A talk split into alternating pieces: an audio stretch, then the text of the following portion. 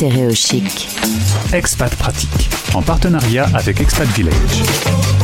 Le podcast pour mieux vivre votre expatriation. Bienvenue sur Stéréochic, la radio des Français dans le monde, en partenariat avec Expat Village. On dit aussi Expat Village. On va accueillir aujourd'hui Dorothée. Premier passage pour Dorothée en solo. Alors Dorothée, bonjour et bienvenue. Contente de faire un peu de radio? Bonjour Gauthier, oui, je suis ravie d'être là. Merci beaucoup. Est-ce que tu peux nous rappeler un peu qui tu es et ce que tu fais dans la vie? Qui je suis euh, Alors, Dorothée Palière, moi je suis passée, euh, je suis quand même passée chez toi il y a un mois et demi, deux mois, pour Oui. présenter un événement avec Florence.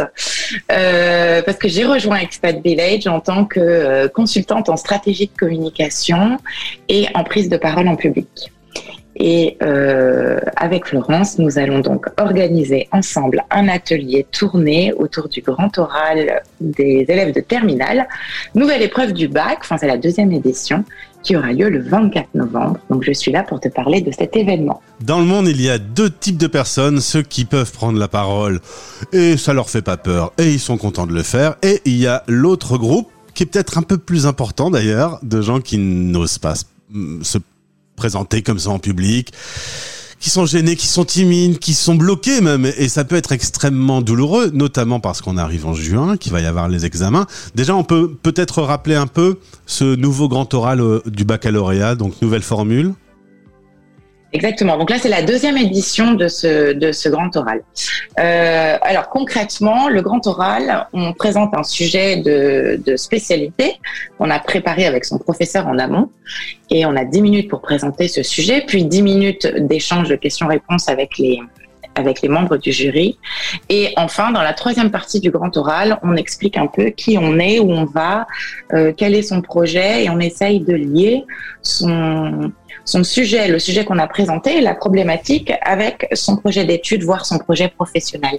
Et c'est là la difficulté pour les élèves euh, de 17-18 ans que d'essayer de poser un regard sur eux-mêmes et et d'avoir euh, cette introspection, cette maturité qu'ils n'ont pas forcément pour parler d'eux-mêmes et de leur projet d'avenir. Quelquefois, ils ne savent pas du tout euh, où ils vont partir et puis ils n'ont pas eu les résultats de Parcoursup. Ouais. Donc ils ne savent pas où ils seront au mois de septembre prochain. Si je te comprends bien, c'est pas un examen facile finalement quand on a 18 ans.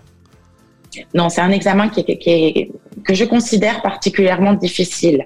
Euh, concrètement, tout à l'heure tu parlais de ceux qui souffrent euh, de cette difficulté à prendre la parole en public. On considère en France qu'on a 74% des Français qui souffrent de glossophobie, de cette fameuse peur à l'idée de prendre la parole en public. C'est-à-dire que c'est une peur plus répandue que la peur de l'araignée ou la peur de la mort, par exemple.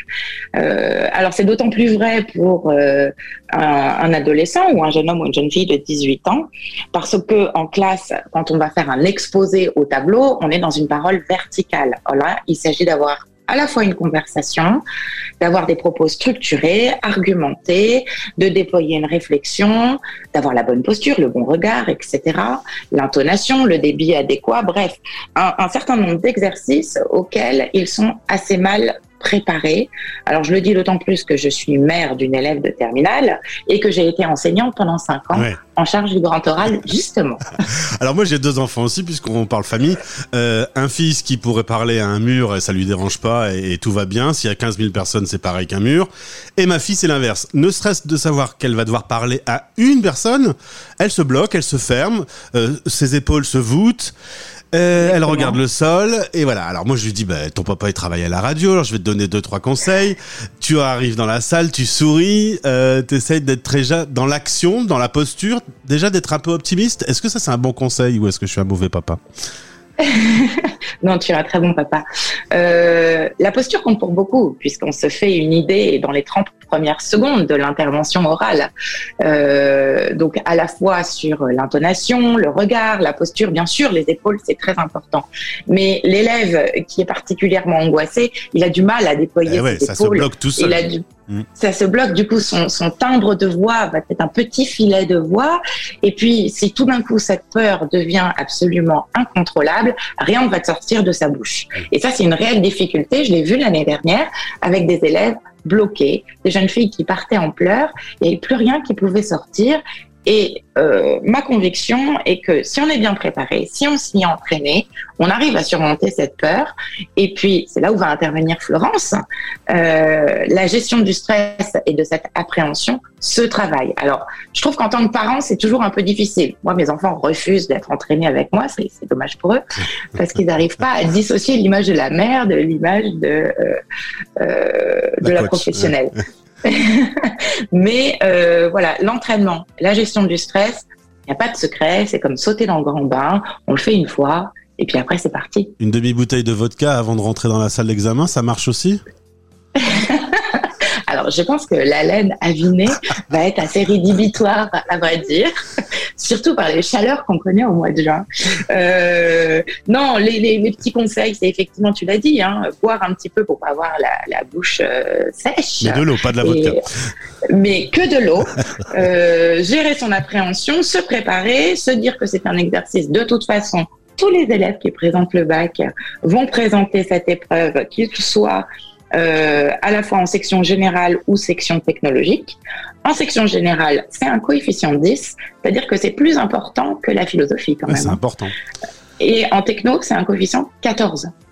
Pareil, euh, ça mérite d'y travailler un petit peu. Concrètement, les professeurs ont déjà tellement de difficultés à boucler le programme de terminale qui est lourd, et là avec le décalage des épreuves de spécialité, ils ont euh, pour certains d'entre eux, certainement qu'il y a des professeurs euh, très impliqués et qui ont réussi à le faire, mais euh, ils n'ont pas eu le temps de préparer sur l'aspect oratoire. Hmm. Euh, et c'est là où j'interviens, plutôt sur l'aspect oratoire. Certainement pas sur le sujet de spécialité, ou euh, si on me fait un sujet de maths physique, il est évident que j'aurais du mal à intervenir et à poser des questions sur des sujets de maths physique qui ne sont pas totalement de mon domaine. Dorothée, on a parlé euh, de la forme. Alors déjà, sachez que si vous arrivez avec euh, un petit peu de joie et un petit sourire et une voix qui vous permet euh, d'être compris par les examinateurs, vous gagnez déjà des points, donc c'est quand même plutôt cadeau. Maintenant, il n'y a pas que la forme, il y a le fond aussi. Qu'est-ce qu'on fait si on se dit, oh là là, je ne sais pas du tout, je ne sais pas quoi dire sur ce sujet, et, parce que évidemment, S'angoisser, c'est aussi se bloquer et euh, on ne peut plus rien restituer. Du coup, il y a des petites méthodes oui, il y a plein de trucs et astuces. Alors, je, me permets juste une précision, c'est que cette première partie du grand oral, le sujet de spécialité qui est ou transversal ou propre à l'une des deux spécialités, normalement, il a été un peu travaillé avec le professeur. Euh, donc ça, c'est une des premières, euh, une des premières choses. Euh, ensuite, il y a un échange de questions-réponses sur le programme de cette fameuse spécialité. Et puis, dans la troisième partie, c'est là où c'est là où on intervient et on va démontrer sérieux, motivation, compétence, sa différence, etc. Euh, donc, euh, ce que je voulais dire, c'est que il y a bien sûr plein de trucs et astuces. Quand on parle de soi et qu'on parle de son parcours, par exemple des petits jobs qu'on a fait, on a fait euh, du babysitting, euh, on a surveillé la piscine, euh, on a fait les maïs, enfin pas chez toi, mais ici oui. euh, il s'agit pas juste de dire j'ai une expérience, j'ai fait mon stage de troisième ou je suis allé ramasser les maïs. Non, on s'en fiche. On va expliquer ce qu'on en a reçu, ce qu'on en a compris, quelles compétences ça a développé. Et c'est là où ça devient intéressant. ça, c'est par exemple le premier petit truc. Ensuite, on doit mettre en lien son parcours, sa personnalité et son projet. Moi, j'appelle ça le triptyque des trois P. Donc, euh, euh, ma personnalité, qui je suis, euh, mon parcours, d'où je viens, et mon, et mon projet, où je vais. Et si on travaille ça un peu en amont, eh bien, ça nous permet de d'avoir une parole assez sûre et de lancer des petites perches au jury va nous interroger. J'ai une petite question. Euh, on me pose une question, je sais pas vraiment. Euh, donc plutôt que de dire je sais pas, est-ce qu'il y a un moyen de se raccrocher avec un truc d'actualité, euh, biaiser un peu? C'est-à-dire le pire, c'est de pas répondre. Alors le pire, c'est de pas répondre. Mais là, il faut pas oublier qu'on est dans le milieu scolaire. Donc, il vaut mieux dire je ne sais pas répondre, mais je serais ravie de vous parler de telle chose. mais il faut, il faut pas essayer de mentir, parce que là, on s'en rend compte et c'est rédhibitoire pour le jury. Il va mettre une grande croix sur sa feuille de notation. Euh, donc non, euh, autant effectivement à la radio, on répond, euh, on essaye de trouver une boutade, une forme d'humour, etc.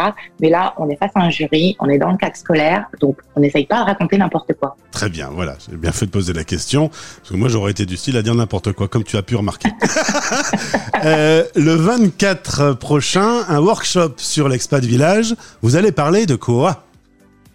Eh bien, nous allons parler de cet exercice du grand oral euh, avec Florence. Donc, Florence intervient euh, au titre de son expertise en brain gym. Donc, elle, elle va apporter les trucs et astuces dans la gestion du stress et de l'élève de terminale et du parent un peu stressé quand même aussi Ah, parce que les parents, parfois, sont plus stressés encore, le ouais. bac. oui, complètement.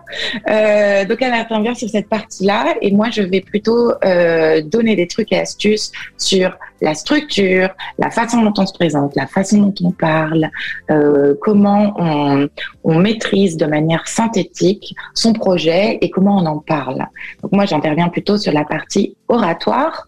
Euh, et puis synthèse, structure et travail du mot, puisque je suis assez attachée à la formulation et au juste mot. Ça va, j'ai posé des bonnes questions, j'ai pas été trop mauvais. De toute façon, je suis jugé maintenant.